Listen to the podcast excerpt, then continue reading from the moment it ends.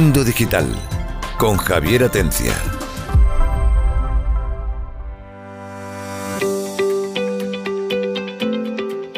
Hola, buenas tardes, bienvenidos a Mundo Digital. Bueno, como prometimos en el programa del martes, hoy vamos a comenzar el programa hablando con Juan Miguel Enamorado y después con Juan Antonio Romero, porque ambos han preparado cosas, bueno, que pueden ser interesantes. Pensamos que sí.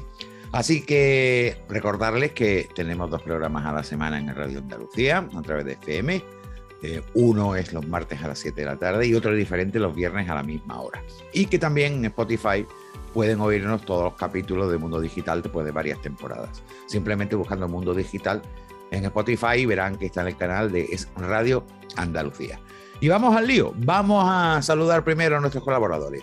José Pérez Soler, Demi, ¿qué tal? Nuestro administrador de sistemas ya mismo experto o máster en, en qué, en Big Data. En Big Data y inteligencia artificial. Madre mía, ha elegido un buen momento, ¿eh? eh sí, me está costando la vida, pero bueno, sí, el momento es ahora, ahora o nunca. Tenemos a Víctor Muñoz, nuestro catedrático en robótica. Muy buenas tardes, aquí muy bien, pero no voy a hablar mucho hoy, lo voy a escribir todo por el chat. No voy a hablar, no me apetece, y voy a escribir todo así por el chat. Como las guías. que, esos son los jóvenes. No, no, no. No, no, pues ah, que son los jóvenes. Yo no me decía, era por el tema de hoy. por los temas de hoy. Sí, ah, bueno, por el primer, por el primer tema de hoy, efectivamente.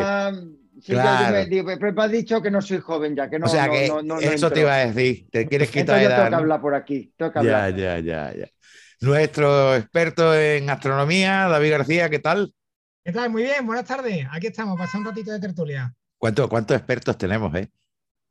nuestro experto en niños, Antonio Sevilla, su director de Mitejul y, maestro, y maestro, por eso experto en niños. Usted sabe mejor que nadie lo cafres que pueden ser los niños, ¿verdad? Buenas tardes, ¿qué tal? Bueno, sí, eh, y cada día más, no, no creo, nosotros tenemos mucho más cafres en, muchas, en muchas facetas. Hoy son cafrecillos tecnológicos. Y Juan Antonio Romero, nuestro experto en hablar antes de tiempo. Ah, sí, sí, sí, la verdad que, me pasa. No hay programa en el que no hable antes de tiempo, tío. a ti te mola al final. Pues, pues tú, atento a la audiencia, yo aviso.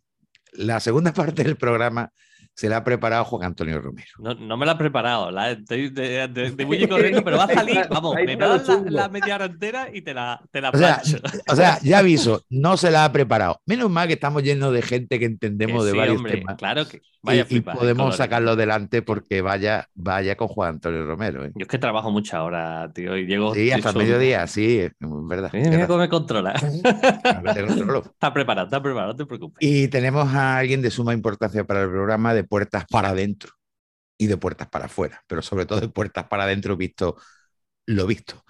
Juan Miguel Enamorado, nuestro psicólogo de cabecera y editor de la revista psicodifusión.com y esta semana he vuelto a decirlo yo. Muy bien, Javier, ya te he aprendido el nombre de la red. Gracias. Sí, sí, mira, mira que me ha costado el programa. ¿eh? Cada, vez que tenemos artículos nuevos que son muy interesantes. Y mira, y mira qué fácil, psicodifusión. Sí, sí, no nos complicamos mucho el nombre y, y, además el dominio estaba libre. Es decir, queríamos difundir psicología, no nos complicamos y perfecto. Pero eso digo yo, vosotros lo hacéis, buscáis primero el dominio y después lo, eh, eh, eh ponéis nombre o ponéis nombre y luego sabes el dominio. yo eh, no, lo de buscar dominio.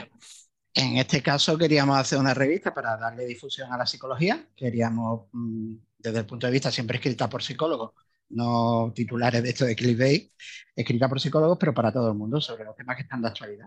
Entonces, como era una revista de difusión de psicología, empezamos a buscar dominio y estaba libre psicodifusión, por lo cual, pues para nosotros, el punto B y el punto A. Y, y, la verdad que está muy bien. Y además Google lo agradece porque nos tiene muy bien puestos en muchos de los artículos son de los primeros que salen a nivel mundial. O sea que incluso salen nuestras revistas ya citadas en casi lo, lo vamos, si os parece, si os parece, y por eso no comemos el tiempo, vamos a comenzar con Juan Miguel, que tiene que ver precisamente el tema eh, de lo que está hablando, de la difusión de la psicología. Porque bajo el punto de vista de los que estamos aquí en el mundo digital, la psicología actual y la tecnología están tan de la mano, es decir, eh, es tan dependiente la una de la otra que al final la tecnología ha hecho, bueno, no ahora, de toda la vida. Todos los cambios tecnológicos han supuesto también un cambio de las personas. Yo nada más que quiero pensar en lo que va a pasar dentro de tres años, por poner un tiempo, con el tema de la IA y cómo va a cambiar la forma de aprender, la forma de investigar, eh, la forma de trabajar en definitiva, pues para mucha gente, ¿no? Entonces, bueno, siempre afecta, pero hay cosas que, que la hemos tenido instaurada durante muchos años y que se están perdiendo con la juventud. Y precisamente eso es lo que nos vas a hablar hoy, ¿no, Juan Miguel? ¿Qué noticia ha Pues salido esta semana del tema psicológico y la tecnología que me la has comentado y me has dicho, oye, Javier, fíjate. Y además, verdad. Eh, pues mira, como dentro de, de ver las novedades que hay, tanto en tecnología como que, que el mundo desde el que procedo antes que de la psicología, pues antes de, empezar a hablar de psicología, siempre me gusta darle un repaso a la tecnología. Ya nació una noticia, va a salir una noticia que se titula, ha salido en el mundo, por si la quieren buscar. Dice, la generación muda, jóvenes que ya no hablan por teléfono. Claro, a partir de ahí empiezas a mirar y dices, ¿cómo que no hablan por teléfono los jóvenes? Si tienen siempre un teléfono móvil en la mano, ¿qué está pasando aquí? Y yo creo que eso lo hemos empezado a ver todo desde hace un tiempo, en que los jóvenes hablan mucho por WhatsApp, utilizan mucho incluso los audios o la videoconferencia entre ellos, pero si tú los llamas por teléfono, lo tenemos complicado para hablar. Eh, yo lo llevo viendo en primera persona, pues que tengo hijos y los veo con ellos, que no, que no responden a veces ni a los padres por teléfono, es más fácil WhatsApp. Bueno, Y de hecho le- no es que no responden, es que a mí me pasa igual con mi hijo y mi hija mayor. No lo cogen directamente. No lo cogen, sí, sí. Pero es que luego tú dices, pero, y te contestan por WhatsApp. eh. Digo, pero ¿no has visto Eso, la llamada eh, perdida? Dice, Ah. sí, por eso te contesto. por eso te contesto, Exacto. Claro, entonces cuando eh, en este estudio, en este artículo, explican cuáles son las causas de que eso esté ocurriendo. Porque va contra el sentido común, porque dice, si quiero hablar con alguien será más fácil hablar que, que mandar un texto o un audio. Pues no, y va, ciertas de las cosas que dicen que son los motivos, tienen mucha lógica. Lo primero porque es inoportuno, porque cuando a ti te llaman por teléfono, eh, te están invadiendo tu intimidad y ellos lo sienten así. Ellos están acostumbrados, han nacido con un móvil en el que tú decides cuándo hablas y cuándo contestas. Lo que tú acabas de decir, Javier, yo llamo a mi hijo cuando yo quiero, pero me contesta cuando quiere él. Que lo hace en el momento que mejor le viene. Eh, perdona vez. que te vaya interrumpiendo, pero te voy a ir también apuntando cositas a lo que tú estás diciendo. Sí, Mira, sí. por ejemplo, el otro día llamo a mi hija, que tiene veintitantos. Eh, ah, que no te he cogido porque estaba viendo una serie. ¿En dónde? Exacto. En Netflix. Vamos a ver, hay un botón de pausa. Yo puedo entender que si la está viendo en la tele, pues diga otra, pues voy a esperar al anuncio, pero si es que están viéndolo online todo. Claro, Entonces, pero, pero, pero el aprendizaje ese que han tenido en que han, eh, ya dan por hecho que recibir una llamada es importunarlo y entonces no tienen la importancia que le dábamos nosotros en su tiempo, que si perdía una llamada, claro, para los que son jóvenes y no saben que antes no había identificador de llamada, no sabía quién me llamaba, es decir, si perdía una llamada, ya no sabía quién me había llamado, entonces sonaba el teléfono en la casa y íbamos corriendo a cogerlo, a ver quién era. Ya no, ya tiene la identificación de llamada, antes de cogerlo ya sabes quién es. bueno, Claro, ahora es que si, ahora es que Sí. si te llama al teléfono de la casa, ya es que sí que te asusta y todo. Sí, sí, ya para venderte algo cada- o para pedirte algo. cada vez menos. Otra cosa que dicen que es un motivo, y puede ser, es que tienen que improvisar. Se han acostumbrado a que ellos controlan el texto. Y muchas veces los vemos escribiendo cuando alguien te manda un WhatsApp y tarda un rato escribiendo porque está escribiendo, borrando, está dando vueltas y te expresa lo que quiere en su formato y con la, a con el contexto que ellos quieren, ¿no? Una llamada por teléfono es improvisada y no puedo borrar. Ahí tengo que ir hablando permanentemente y en directo y si me preguntan algo, tengo que contestar. No tengo un segundo para pensarlo, no puedo buscar más información, no puedo preguntarle a nadie. Y entonces, claro, tengo que, que improvisar y eso les molesta. Prefieren controlarlo. Antonio Sevilla está levantando Yo, el dedo. yo- yo creo, a ver, yo evidentemente yo no soy un joven, pero yo creo, y sí sí que lo veo mucho, muy a menudo, yo creo que, que esa tendencia se equivocan en una cosa.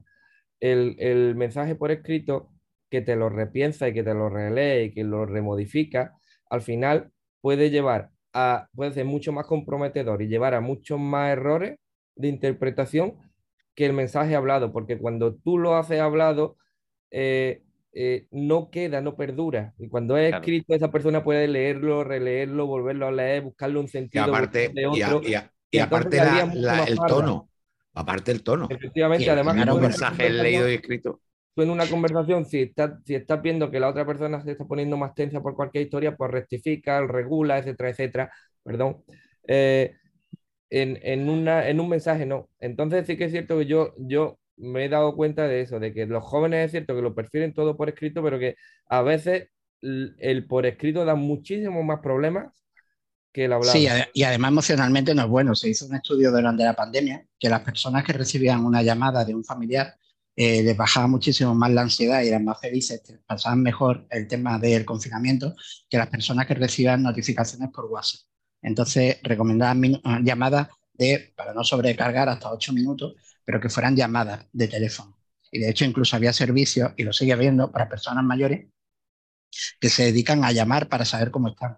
Eso tiene un beneficio psicológico que es ese contacto que tengo en directo con la persona. Lo cual, esto que, como bien tú dices, que creen que es una ventaja, no, es totalmente una desventaja. Simplemente no, no puede ser también, Y no puede ser al final también esa misma gente que no quiere hablar por teléfono, los que luego protestan porque dicen que han llamado al servicio técnico de su compañía telefónica o de internet o de lo que sea y le contesta una máquina. Sí, pero normalmente la gente joven, y, yo lo veo con los que trato habitualmente en la consulta, eso, prefieren no llamar, prefieren mandar un correo electrónico o hablar por la página web, incluso hablar con un chat que es una máquina, antes que hacer una llamada. No, no les gusta hacer las llamadas ni para preguntar, ni para pedir información.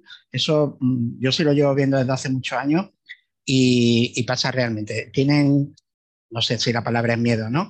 Pero no están cómodos con hacer una llamada en la que no saben que el control por dónde va a ir de la, de la información.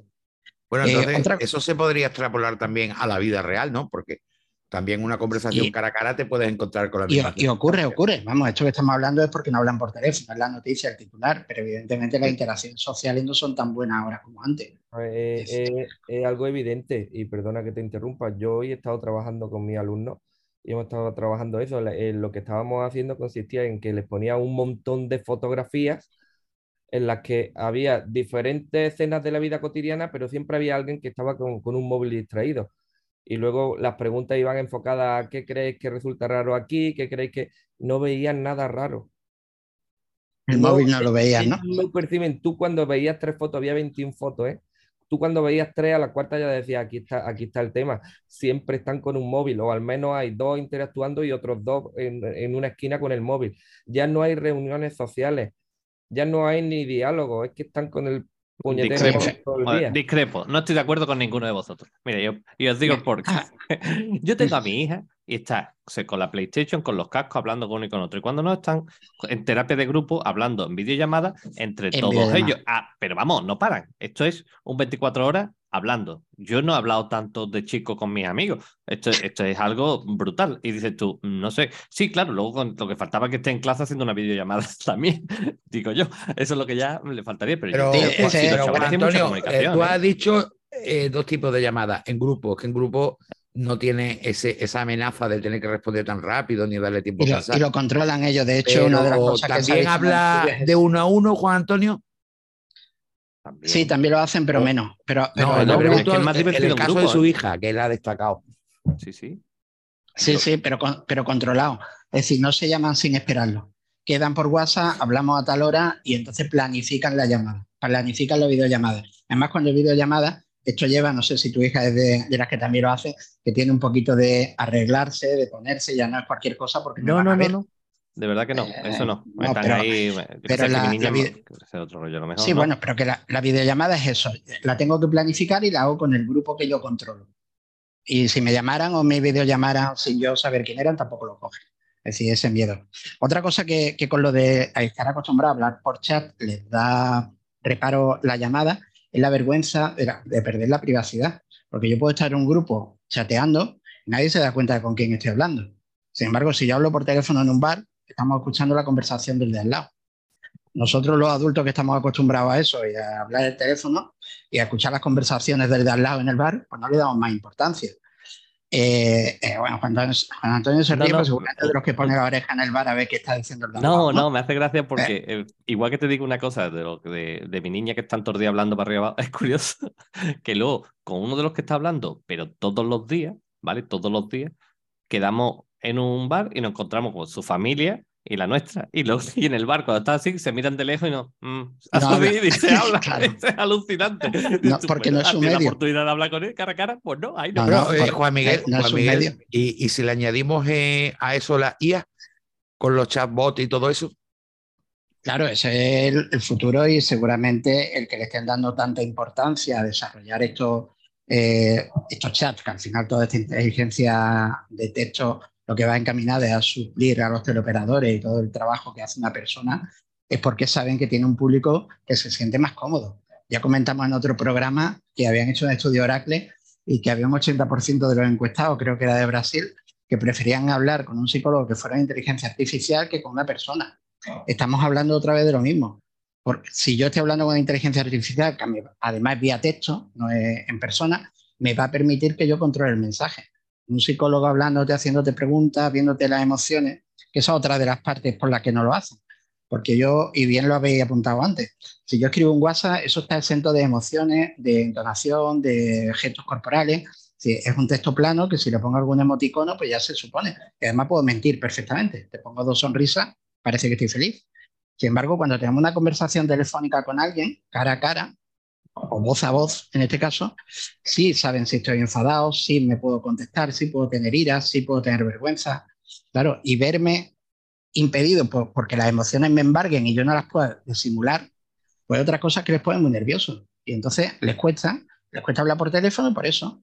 Y lo último que, está relacionado eh, o que dice en este estudio, que es por lo que no quieren hacer eh, llamadas, es porque lo asocian con malas noticias. Es decir, asocian que cuando te llama tu madre, te llaman del colegio, te llaman de cualquier sitio, eso detrás lleva una mala noticia.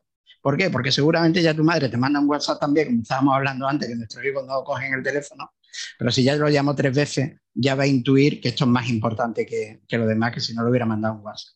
Y entonces se ponen nerviosos, ¿qué hacen? Pues muchas veces no es que no te cojan, es que lo tienen en silencio, directamente. Sí, sí, efectivamente. Sí, sí, como lo tienen en silencio. Lo que es curioso, y eso sí lo hemos cambiado nosotros, y, es lo último que voy a comentar, es que aunque los adultos no hemos entrado en ese tema tanto todavía, ya sí hacemos algo, y por lo menos yo lo hago con vosotros y vosotros conmigo y supongo que con el resto del mundo también. Estamos hablando algo por WhatsApp y evidentemente no es más cómodo hablar por teléfono, pero nos preguntamos, ¿te puedo llamar? ya no te cojo una, cosa, una cosa que nos pasa mucho Juan Miguel y a mí. Exactamente, estamos hablando, ¿te, puedo llamar? Claro, ¿por qué hacemos eso? Por esa intimidad que decíamos antes, porque si te, te digo que sí es porque estoy en un sitio que puedo hablar, porque no me interrumpe, porque yo controlo el tiempo. Entonces ya tampoco queremos interrumpir. Es verdad que, que llamarte sin decirte nada pues una intromisión en tu intimidad, ¿no? en tu espacio privado. Pues claro, nosotros estamos acostumbrados, ya pedimos permiso, imagínate ellos. O por ejemplo, puede ser una intromisión para con quien tú estás. Que esa es otra cosa. Es tú estás reunido con una persona, te manda un WhatsApp, me puedes contestar, pero ya coger el teléfono. Efectivamente, pues, pues, pues esa intimidad se pierde, ¿no? Entonces, pues. Pero que es curioso que más del 80% de los chicos les crea ansiedad coger el teléfono. Que la, la, noticia curiosa. Estamos hablando de ansiedad. que no le guste, que le crea ansiedad. Que crea ansiedad, ¿no? Bueno, eso es un mensaje para los padres que no se preocupen, que no los regañen porque no han contestado la llamada, que entiendan que, les provoca ansiedad y que las amenazas que le tengan que hacer a su hijo la hagan por WhatsApp mejor, que seguro que la ley, eso seguro. Bueno, vamos al segundo tema. Juan Antonio Romero, ¿has estudiado? Sí, un poquito. Bueno, queríamos hablar, al igual que en el programa anterior hablamos de, amenazas que podían ocurrir, que vinieran del espacio. Eh, Antonio Romero sugirió que echáramos un ratillo a hablar de esas cosas misteriosas que hay en la Tierra, ah, creo que iban por ahí los tiros, en las que, bueno, son cosas que todavía están por descubrir o que son muy curiosas. Yo así haciendo un repasillo rápido de las cosas que me parecen más interesantes, no sé si alguna de estas se la ha preparado él, de todas formas él contra la suya, son los OO-parts. ¿Sabéis lo que son los OO-parts? Los objetos fuera de su tiempo, es decir, se han encontrado en ruinas arqueológicas objetos que no encajan con, con la época ¿no? en la que se supone a la que pertenecen, como por ejemplo la máquina de antiquera, que creo que esa es de mil antes de Cristo, una cosa así. Y, bueno, es un mecanismo súper complicado y se ha estudiado a fondo, se ha sacado rayo X, bueno, por ahí hay quien dice que sí, que no, pero bueno, puede coincidir también de que el objeto parezca lo que no es y estas cosas, pero todo es todo un misterio. No vamos a hablar de eso, pero sí vamos a hablar de otros temas como los que nos va a proponer Juan Antonio Romero. Bueno, ¿Cuál es que te ha llamado más la atención? Bueno, a mí de momento tengo aquí una pequeña lista que no creo que dé mucho tiempo, pero bueno. Eh, grandes misterios del mundo, pues tenemos las líneas de Nazca, que son unas líneas, ¿vale? Que eso está en lejanas tierras del Perú, a unos 450 kilómetros de, de Lima, cerca del Océano Pacífico. están las líneas de, de Nazca. ¿Qué son las líneas de Nazca? Pues son geoglifos, ¿vale? Que están situados en la zona de Pampa de Jumana, que es una zona eh, con temperaturas de unos 25 grados. Así, ayer se pega el Lorenzo, vamos, que, que, te muere, un desierto.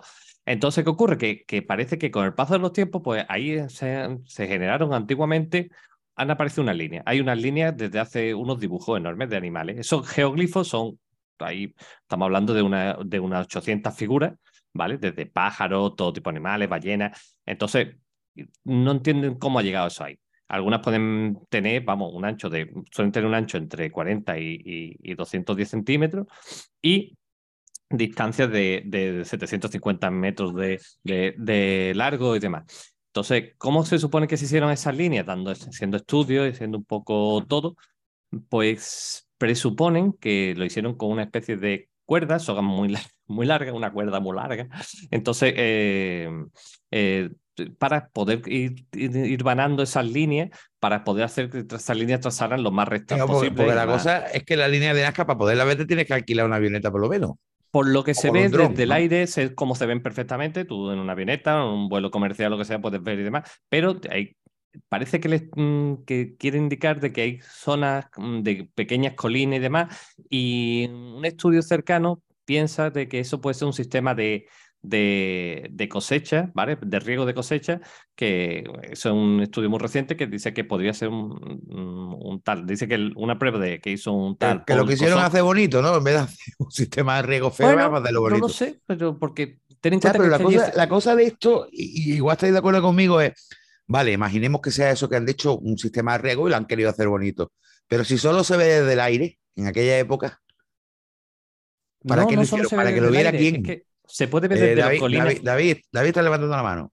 Yo quería comentar una cosita. Yo he, leído una de las teorías, me lo llevo a mi campo, que es el de la astronomía, que dice que, los antiguos pueblos del Perú lo que, lo que hacían era intentar replicar las constelaciones que había en el cielo. Lo que hicieron fue hacer una representación especular, una representación en tierra de esas constelaciones que veían ellos en el cielo. evidentemente, esas constelaciones son completamente distintas a las que tenemos en la Tierra y ellos pensaban que era una manera de traer, de traer el cielo a la tierra y así el bien de, los dioses traerlo hacia, hacia nosotros, ¿no?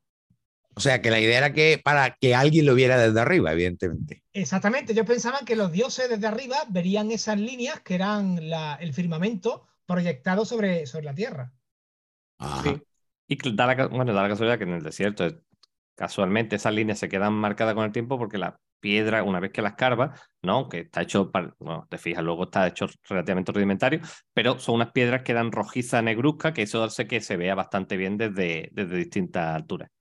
Luego tenemos las rocas viajeras, ¿vale? Esto, pues, el título está me gusta mucho, sobre todo porque se encuentra en el Valle de la Muerte, en Estados Unidos. Es que eso del Valle de la Muerte ya le da una introducción, que es que ah, le da un rollito muy bueno, ¿no? Pues son rocas que curiosamente, viajan solas. Y dices tú, ¿eso cómo puede ser posible? Pues son rocas de que llevan estudiando mucho tiempo que no sabían exactamente qué es lo que pasaba. Rocas de hasta 500 kilos, pequeñas, grandes y demás, que se desplazaban decenas de metros en el invierno y no sabían exactamente por qué, ¿vale? Se descubrieron en, 1896, ¿vale? En el secarral de Race, Track Playa, se llama así, mezcla de español no sé por qué, ¿vale? Y Seguro. La última, la, última, o la, vamos, el descubrimiento, esto sí se ha descubierto y se entiende, es que en invierno eh, llueve. Entonces, como llueve y hace temperaturas gélidas, entonces cuando cae esa lluvia, esa lluvia se queda como una especie de pista de hielo, una escarcha de, de milímetros, que lo que hace es que cuando sopla el viento y demás, la roca se ha hecho como una especie de barro y ese barro, barro pista de hielo hace que estas rocas con el viento y demás se vayan desplazando poquito, poquito, poquito, y cuando vuelve a salir día y demás, pues oye, se ha quedado un surco, que eso es lo que dice, da la sensación. Pero, pero si, si, si, digamos, es tan fácil la explicación, ¿por qué han tardado tanto en, o por qué se ha considerado un misterio? Porque haría mucho frío, Javi, y la gente no te gana estudiar por la noche en invierno, a ver por qué te mueve una puta roca, entiéndeme. Yo lo veo así.